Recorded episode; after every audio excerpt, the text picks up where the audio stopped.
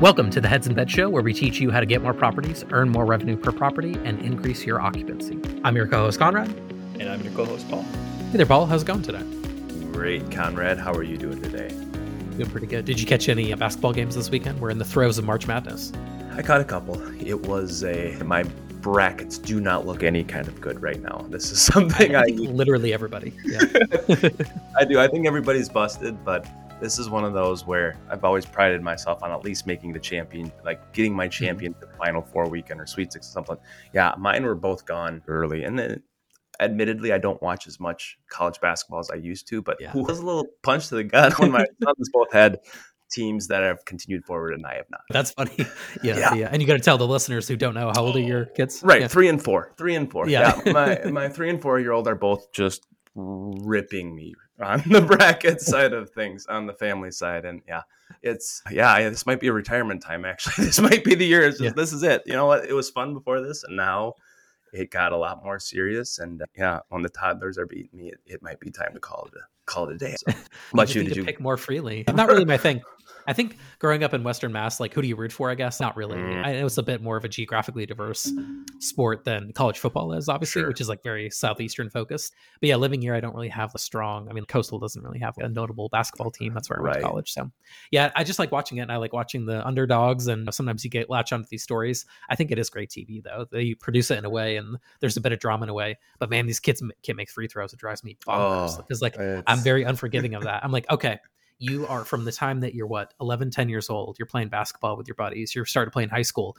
it's a free throw it's the same i get it mm-hmm. these guys can switch and okay you can't drive like you can in high school those things all make sense to me but the idea that it's 10 feet away and you can't make 75% of those and i was watching one game i forget what it was it gonzaga or something like that where they were hitting 50% of their free throws oh yeah in like an important game and i'm like guys, like that's egregious to me. And it wasn't even the big guys; it was the guards that couldn't even no. make free throws. I'm just like, you're going to shoot yourself in the foot doing that. So yeah, you got to make the easy ones. That is certainly something that that was. I took a lot of pride free throws, granted, in high school, and that was it. It does. It's a cringe-worthy moment when they start putting up those 50% graphics and 60% season-long free throw shooting percentages. Oh, jeez, yeah. it's just. Well, then when you get in that foul game at the end, it doesn't work in oh. the NBA at all. The foul game, but it works in college because like these guys miss free throws right. all the time. So if you can just keep fouling them and they keep missing, and you get you make a few buckets, like there will be, I'm sure, a comeback in the next few weeks or whatever uh, from oh, something oh, like that where someone does that kind of stuff. So yeah, it's interesting. you know what's also does. back? You know what else is coming back? What's coming back? Google Core updates. So oh. we'll do a quick marketing minute. We'll divert into what you caught over the last week. Yeah. So I believe I saw on Twitter that there had not been a core update in six or seven months, which is a decently long time. They'd been running them. In fact, they ran some last year, like back to back almost. Yeah. So this came yeah. back. Google has done a core update. What was the news and notes that you saw on this core update? It's only been a time of this recording, five or six days, but anything right. that caught your eye? You know, it is. I think it's a, a lot more focus. I think the continued focus is on the content, helpful content, making sure that mm. it seems like a lot of that is revolving around helpful content and what I'm seeing as far as like some of the big examples of big shift or big volatility is people who haven't done a lot of fresh content, a lot of recent mm. content. So it is if you hadn't made a lot of changes from the last September broadcast, no, uh, the September core update, or if you hadn't made a lot of content switches with the helpful content updates, appears that you probably have taken them. It is. I've seen a lot of the downward trajectory and it is it's pretty precipitous it's been pretty sharp drops too whether you're seeing a drop of a thousand impressions or 10,000 impressions. I've definitely seen some big numbers out there on some examples so i think a lot of the core principles we talk about as far as making sure you're consistently putting content up there and making those updates and putting fresh content up there. I think Google's rewarding that, continues to reward that. I haven't seen specifically whether there's anything related to machine written AI generated content. I, I would have to assume that there's that this was the first phase of starting to look for some ChatGPT content that's out there that's hmm. that's maybe watermarked and is identifiable. I have to think there's probably something that's that if it's not immediately shifting it, that's got to be one of the markers that they're at least crawling against and looking for there. But yeah, it's I think anytime there's a core update that it takes a while. It's usually two weeks to do the core updates. When they roll out, it, It is. Google's always making changes. Google's making changes every day to the algorithm. So it's not anything like that. But this is whenever they make these big, broad core updates, usually there is a follow up of some kind. So they're going to tell you in two to three weeks what they did, what did change, they're going to say, now, if you're in good standing with your best practices, there's nothing you really need to do to make any changes. That is, then it's just understanding what you missed on the best practices side of things. Did I not get consistent content? Well, specifically, they'll give you some hints there, but for right now, it does. It looks like continuation of quality content and i would say probably just starting to touch on some of the ai generated machine written content and probably being able to find some of that as well so yeah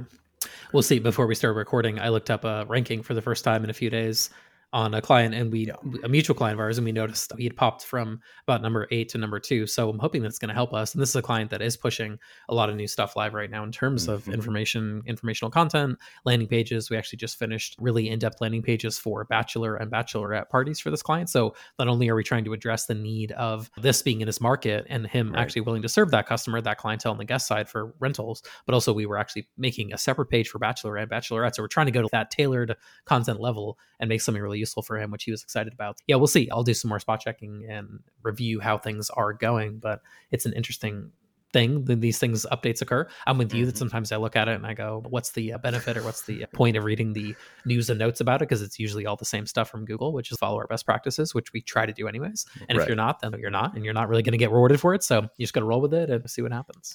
Pretty much. Pretty we're going down a different path today on the topic. So i believe our title working title is going to be something along the lines of low cost low budget activities. Yep. and this kind of stems from a conversation that we had previously and the conversations that we've had you and i together where people are tightening their belt a little bit right now. You know, there's been some of that going on over the past few months, and we've talked about it at a high level. But I think now that maybe the initial early season bookings have come and gone, and now we're in, I think, for a lot of our beach clients at least, a little bit of a dead period between now and when yep. there's actually a the money, final mm. deposits, et cetera, coming in for summer demand. There's yep. this like awkward spring time frame where people seem to be looking at their budgets and maybe even cutting marketing, unfortunately. And not that results are horrible, but results aren't what they were last year in many markets, most markets. Right. That's the case. So everyone's having to make decisions that are best for them. So obviously, we're very biased here because we want you to keep doing your homeowner and guest marketing and right. know, keep employed, if you will. Um, we have some personal incentive there. But I will say that some people do tend to make, I think, rash decisions or they panic cancel or they panic stop doing something that is working because of a bad few weeks or a bad month or something like that. So I thought instead maybe we could talk today about if efficiency was the name of the game, what would be the tactics and techniques that we would employ to maximize said efficiency? Or put maybe a different way, if you and I were plucked into inside of a vacation rental company and we were the mm-hmm. marketing manager or the director or the owner, and we had a tiny budget, not no budget, but a tiny budget, what right. levers would we pull to try to maximize the outcome of our efforts and try to get as many bookings as possible. So I thought we'd go down that path today. I have one to start on, and then maybe we'll just trade off back and forth here and share ideas. Yep. So my first one is around Google AdWords. So even in a low budget environment, I think it'd be very challenging not to be able to. I said AdWords, ads. Sorry, Google Ads. I mean, yeah, it'd be very challenging for me not to be able to not have any sort of paid search budget. Now, even in a low budget environment, mm. maybe I get, let's say, I had a thousand dollars a month, and I had a 50 unit property management company, right? I have to be mm-hmm. very careful with my ad spend, obviously, to maximize that.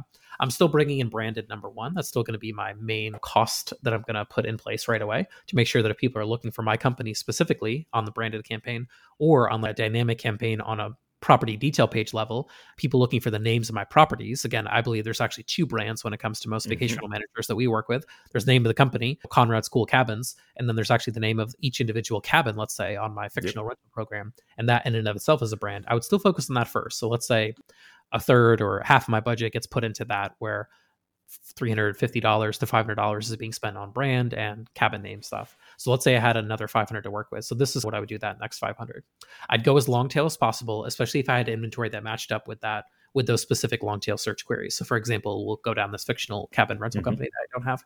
If it was pet friendly cabin rentals in area name or something like that, that might be my first one, especially if I had five, six, seven, eight, or more pet friendly cabins that fit that search criteria. Now, I think where some clients that I work with that are a bit smaller get into trouble is they want to attack these long tail search queries, but they have one or two properties that meet that long tail search criteria demand or intent. And that's where I think it becomes very challenging. So if you only have one pet friendly property and you're advertising on pet friendly and your competition has 50, then like your result is just bad objectively compared to their result. Even if the property you have is amazing, it's just not going to line up well with like intent and demand and things like that. So you have to figure out a way what do I have the most to offer the marketplace or to the guests that are searching out there?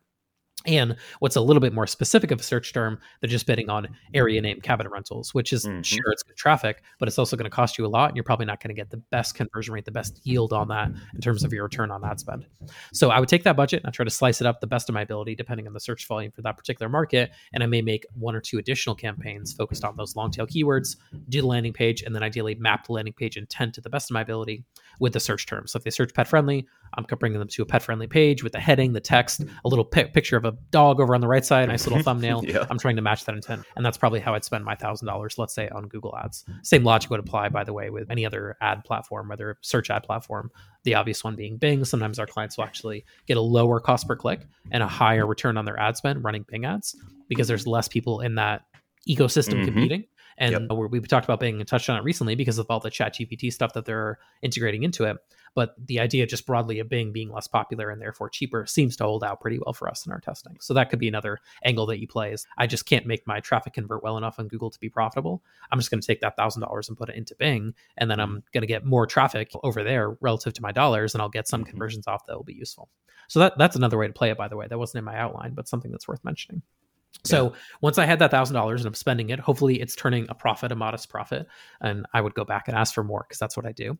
But even if I only had that thousand dollars to spend, I would then go into the mechanics of the actual ad campaign itself. So I would introduce day parting. If I know I'm most likely to get a conversion, let's say from 8 a.m. to 10 a.m. Yep. Eastern, and then yep. I'm most likely to get a conversion or a booking on my website from 4 p.m. to 9 p.m. Eastern, I'd only run my ads during those times. Again, mm. if I had enough data, hopefully to, to me, or just based on my own intuition and what I know the phone's ringing or when I know people make an online booking, because I've observed that for some period of time, I would take a look at that and say, hey, could I pause the ads on Tuesdays? No one books on Tuesdays. I don't know why, but people don't book on Tuesday. Could I pause right. the ads then and try to, it's like a, we're stranded on a desert island and I've got a few bullets to uh, kill some wildlife and hopefully eat. And I got to sh- shoot those bullets very carefully. I can't just be like, I can't be whatever it is, right? I can't be Vin Dieseling it. I need to be very thoughtful about how I'm firing those bullets.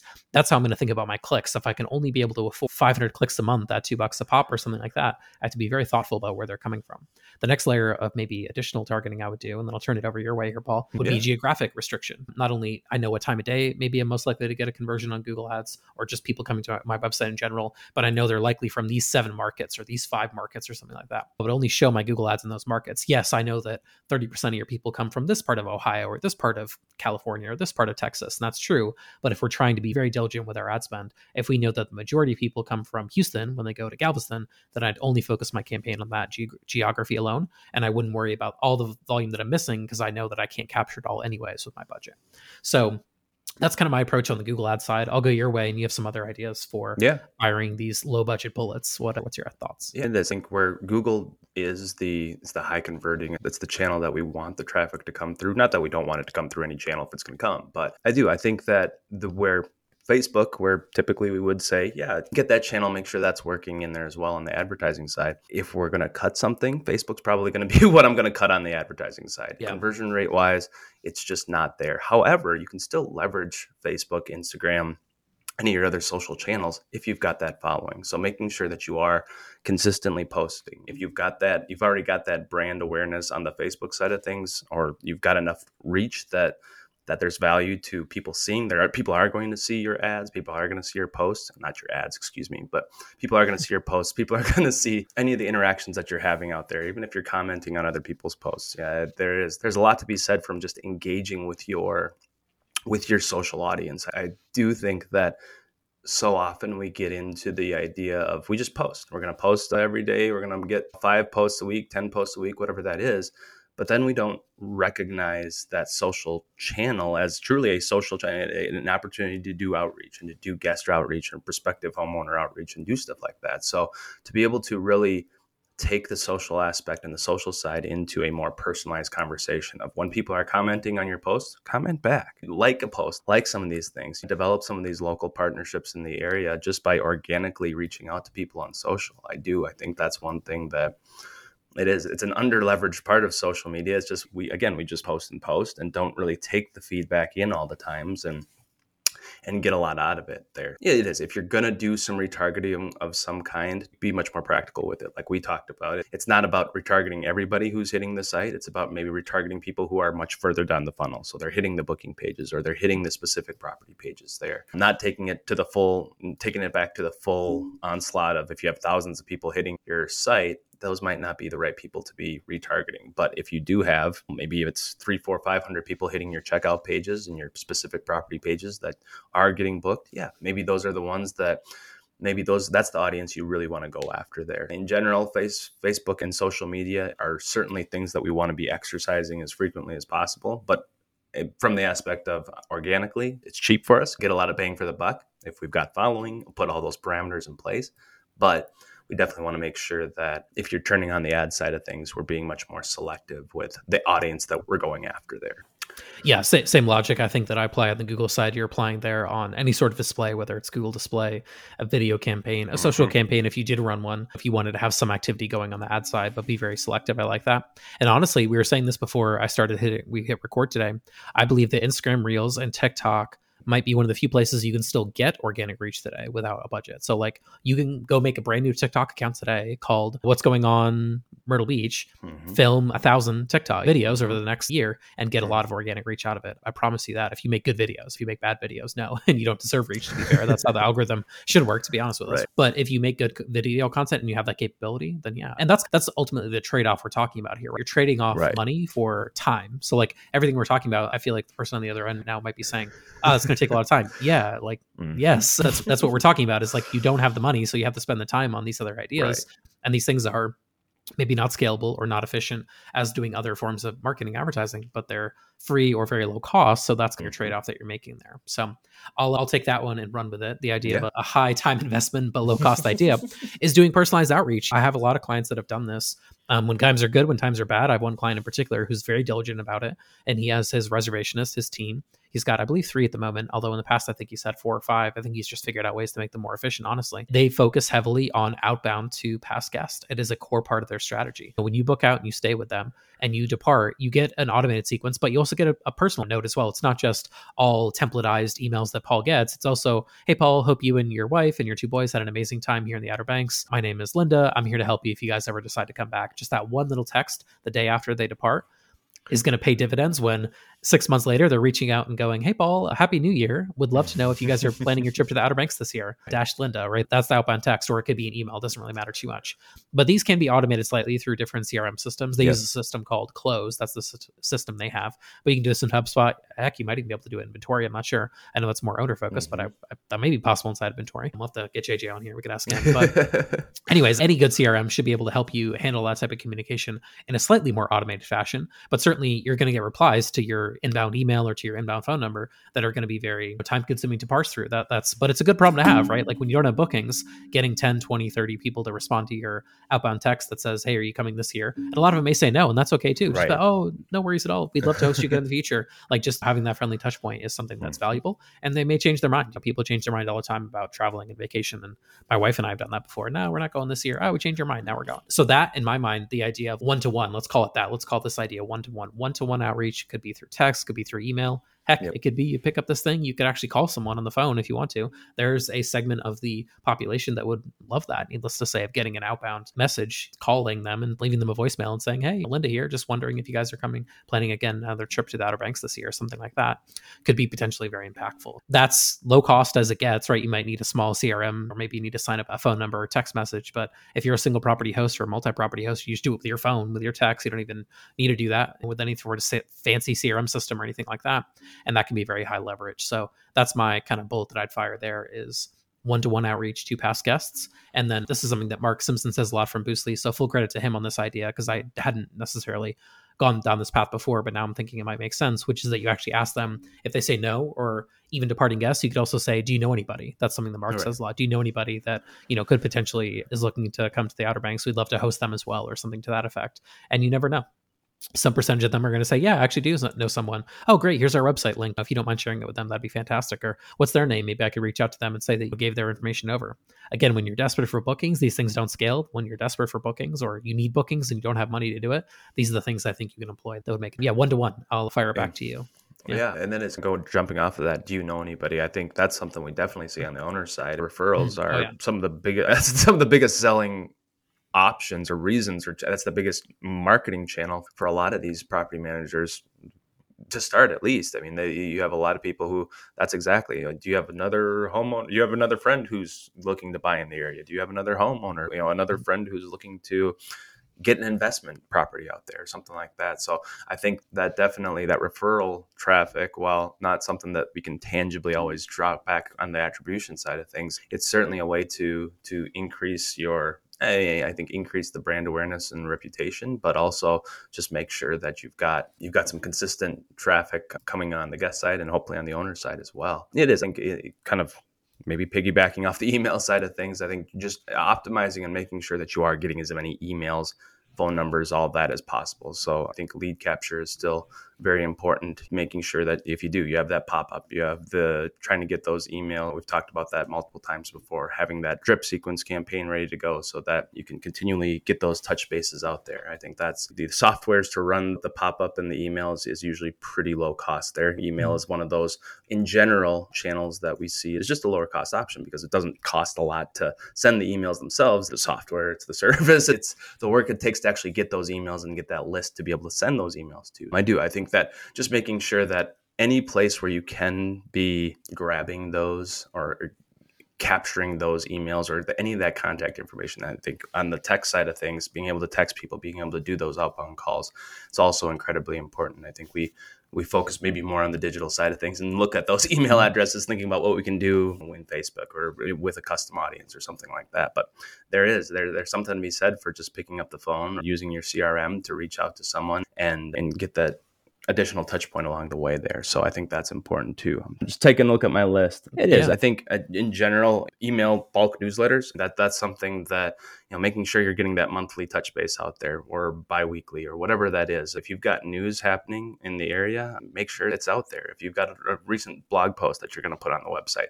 put it in your newsletter. Make sure you're giving people some content that's easily digestible. Emails are also a great place to get those offers in there as well to make sure those if you get good readability, or excuse me, if you get good open rates, if you get good click throughs and engagement with your emails, then certainly you want to make sure you're leveraging those to get more people back to the website. So I certainly think that email in general, whether that's the newsletter, whether that's those drip sequences, whether it's however you're leveraging it, certainly it's what we have to be doing when we're starting to tighten the purse strings a little bit. But what are your thoughts? I know you've got another list on the email side of things, but what specifically have you seen that's been effective there for you? Yeah, I think collection wise, I don't know if you said StayFi, but StayFi is always the one I think that makes a lot yep. of sense because it's low cost and obviously the collection, the volume of emails you collect, volume of emails you collect goes up so significantly that it makes a lot of sense to focus on that. So I know it does cost a few shekels a month for StayFi, but I think it's worth it because ultimately you're going to grow your list so much faster that six months from now, every client I work with ends up putting StayFi in eight months down the road, six months down the road, they're like, "Wow, we have this huge email list and it's growing so fast." and I'm like, "Yeah, I know," because you have StayFi. Right. People that don't do it are like they're like chipping away at it. They're not really making good big progress like my StayFi clients are that use that platform. So obviously, a huge fan, and I guess disclosure investor. I guess we have to say that now that we did their crowdfunding thing as well. But yeah, obviously, a great platform. I'd recommend it either way, regardless, because I think it's critical to have that email collection in place. And a lot of people try to back end it. Oh, I'll do it through a guidebook. I'll do it through that. And okay, if you truly do, can't do it, I have someone tell me, oh, their Wi-Fi system isn't compatible or something like that. Sure. Or I had a client sure. say I had a client say, "Oh, I don't want to inconvenience the guest with a Wi-Fi request," and I was telling him my story that I always tell people, which is go stay at any premium three, four star. Mm-hmm. Uh, I've only stayed in a handful of five stars, but like any premium hotel or resort in the world, and you will get the same Wi-Fi prompt at Four Seasons as you do with the StayFi unit. So I don't believe that's actually a legitimate reason to not do it, but I understand some people don't want to. That's okay. You can you can do it through a guidebook. You can do it through a rental agreement. It's just a lot slower. Not only is it less efficient too from an API perspective, it's just slower to do it that way. You'll get one instead of ten per thing, especially if you have bigger properties. So yeah, that's one I'd want to include in there for sure. Even low budget, I would have a really hard time cutting StayFi from anybody's cost budget because I think the ROI you get long term is really fantastic. So that one comes to mind. Yeah, but beyond that, it's email. This wasn't in the outline, but one thing that it's like a broad idea that I would have is like pushing your offers heavily and making good offers. Mm-hmm. Like instead of yeah. saying, we were at 225 a night. It's 125 a night now. Please take this. Please rent this property by doing that, please. Right. But I think implicit in that is you're making a great offer. If people aren't taking you up on that offer when you go and distribute that on email, on social, on your website, and you're not able to getting people to take you up on that offer, then there's a more fundamental problem, right? Like people Correct. just don't care what you have to offer. That may be more of a property issue, which isn't really our domain of like really deep expertise. But like you and I right. have both seen great properties listed on sites and bad properties listed on sites. And that yeah. at that point, I'd be considering if that's my flaw. If people are seeing my offer, a low offer, and they're not taking it, then maybe is the photography good? You know, is right. the interior design good? Is right. my positioning right of this property? What am I doing to make this property look appealing? Does it is it missing a key amenity that people need to have? And then it may be a kind of honest and perhaps awkward conversation with your homeowner.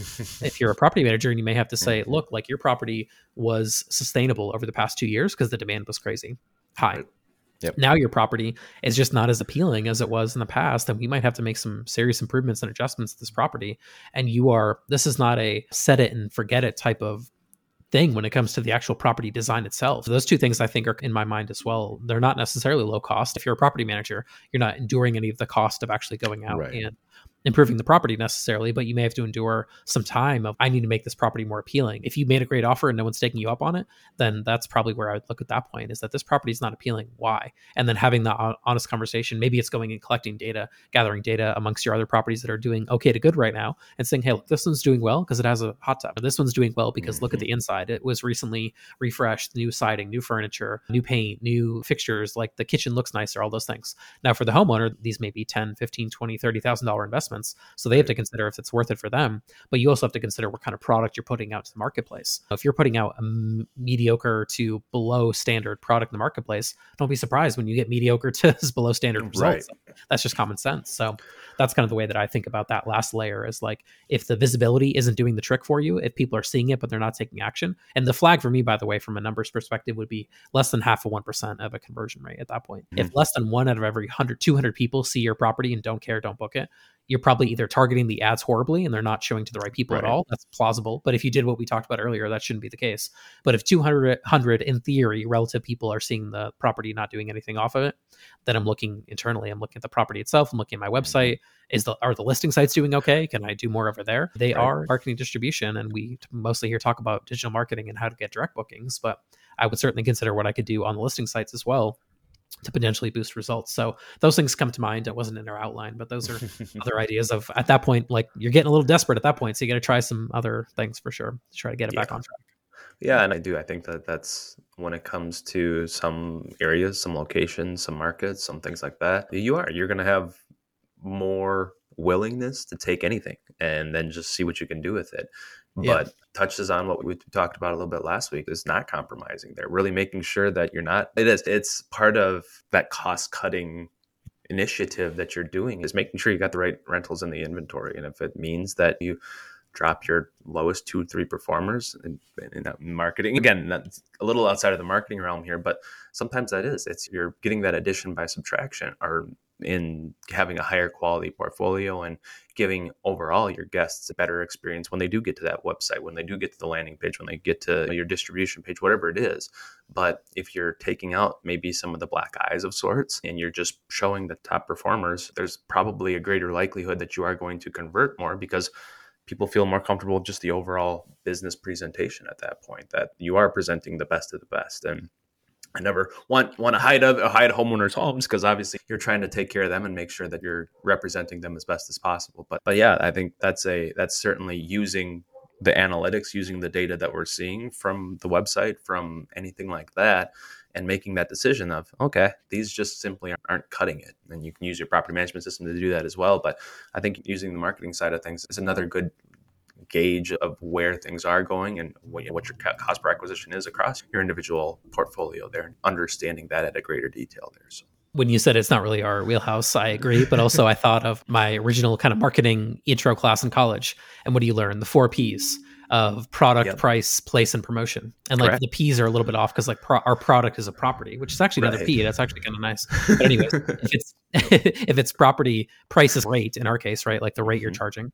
Place might be like where you're actually deciding to talk about your properties at, how are you promoting them, and then the act of promoting them themselves, right? Because place in, in the context of the four P's is say what retail store you're putting in, which right. obviously is moving here. But whatever, we're, we're, the nuances aren't that important in, in some respect. At a high level, though, it's okay. What am I offering into the marketplace? How am I pricing that product or that property mm-hmm. in the mm-hmm. marketplace? And then how many people are seeing it? If you think about just those basics of like how can I get more people to see it? Some of the ideas we talked about today would be that reels, or you can get organic reach, which is low cost. Right. My the product, in this case the property, is it set up the right way? Again, that's not really our expertise or wheelhouse, but like we talked about, amenity check or interior mm-hmm. design or photography, mm-hmm. these are all things that certainly make a difference. And then rate, again, also not really like our exact expertise, but right. there's PriceLabs, there's companies out there that focus mm-hmm. on that mm-hmm. side of it. But if you feel like you're pricing it correctly, if it's a good property, then the, pro- the promotion's the issue, right? If you're like, no, this right. property needs some updates, like I'm probably trying to price it a little bit too high, but I know people are looking at it, then you need to, then you know what you need to work on. And it's probably not necessarily doing more marketing. More marketing is never going to save. I say this all the time. More marketing is not going to save a bad property. Right. It's never going to happen. Like you can turn a six into an eight on the quality scale with good marketing, in my opinion. You can't turn a three into a nine. It's just, it's, it's making a gap. right. Like it, it will not occur. So you have to figure out ways to make the property itself the phenomenal experience and then it's like we talk about this right? It's like pushing a rock downhill versus uphill yep. when it comes to marketing. Like people are going to be coming to you. All the stuff you're going to do that we talked about today is going to work a lot better when you have when you're promoting the right property when you're actually talking about the right thing that people desire and demand. And let's be honest, right? A lot of people over the past few years, this is I think what's coming to a, a head right now with some of the situations that you and I have talked about off camera, off air, is the idea that some people are in markets that just got oversaturated. It wasn't yep. their fault to be clear. They were some of the clients I worked with were there long before there was saturation. And now they're right. there and they're like, dang, it's just there's people willing to do what I do maybe a little bit worse, but they're willing to do it for a third of the management side. Or they don't really they don't really do things properly. But in the last two years, there's been so much demand that they've been able to half-heartedly do it and mm-hmm. still get decent outcomes. Now, although that inventory flooding the market makes it a lot harder for like the average property or the, the average property manager to excel and exceed. Capitalism, right? It cuts on the way up and you like it, and it cuts you on the way down when it's not really helping you. And I think we've all dealt with that over the years where we have a certain product that we're offering in the marketplace and then it gets harder over time and i think that some of our clients unfortunately are seeing that right now where it's really becoming a lot harder and it's not necessarily going to get easier. So hopefully some of the tips that we talked about today will be useful because you can think of ways where I had a client, this will be how I round out maybe the episode on my side. I had a client who we're now in month three and we're getting good results and he's happy. And I think he's seeing some of these lower demand things, but I think we're overall in a good plane and good trajectory. We're getting the bookings we want to. But he said, yeah, the other agency I worked for, every problem that I brought to them, they said, well, just spend more money. That was their only solution.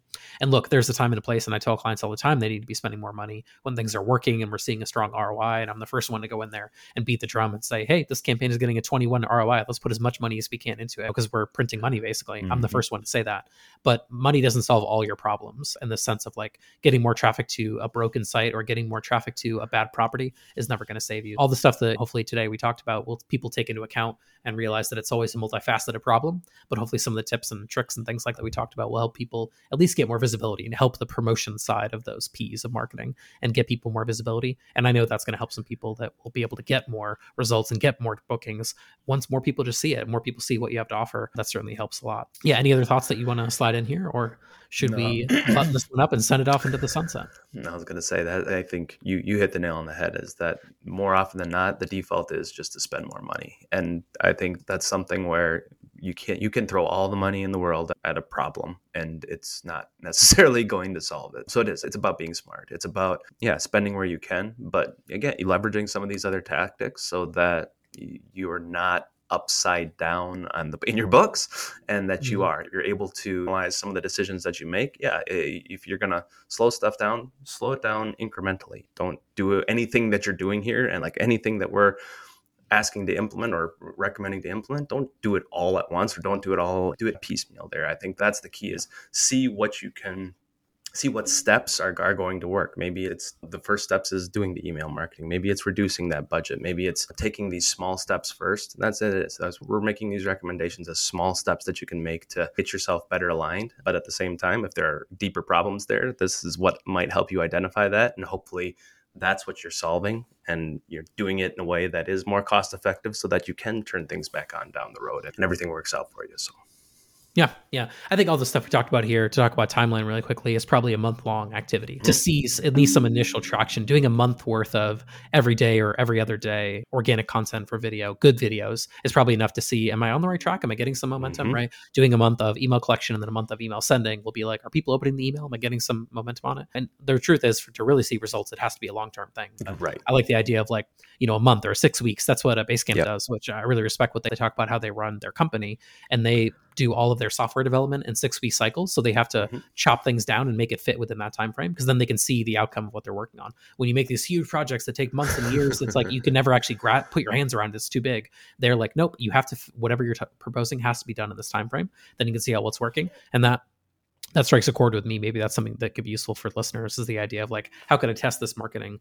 activity or outcome or whatever? And how could I do it in a four or six week period? Then I can try something else and rapidly maybe perhaps adjust because this is a seasonal business. So you can't really spend all right. year just fooling around, not really finding things that aren't working. Like I always tell clients, there's, you got to make hay while the sun is shining, right? My grandma was taught that when she was on a farm back in Western Mass in like the 40s, right? You got to, when the time is right, when the season is right and you need bookings, you got to take action and do a lot. And then maybe there's a time where you can coast a little bit and there's lower seasons. So I think that maps to marketing as well. Yeah, good uh, good stuff today, Paul. I think we'll do our typical ask for reviews. It's like going back to our March Madness conversation to open the That's episode. Right. We're not a 16 seed, but we're like a low seed, and we're yeah. trying to like knock down respectfully. We're trying to knock down the two seed, the three seed, yeah. and we need a little help reviews help us a lot get that way. So if you leave a review and you send me an email with said review, maybe I could buy someone like a, a t-shirt of one of the March mm-hmm. Madness winners or something like that. So I would appreciate that. Conrad, C-O-N-R-A-D at buildupbookings.com. You can reach Paul at P-A-U-L at Ventoria.com. We certainly will respond when it makes sense to do. And we appreciate the listeners and we will catch you guys on the next episode. Thanks so much.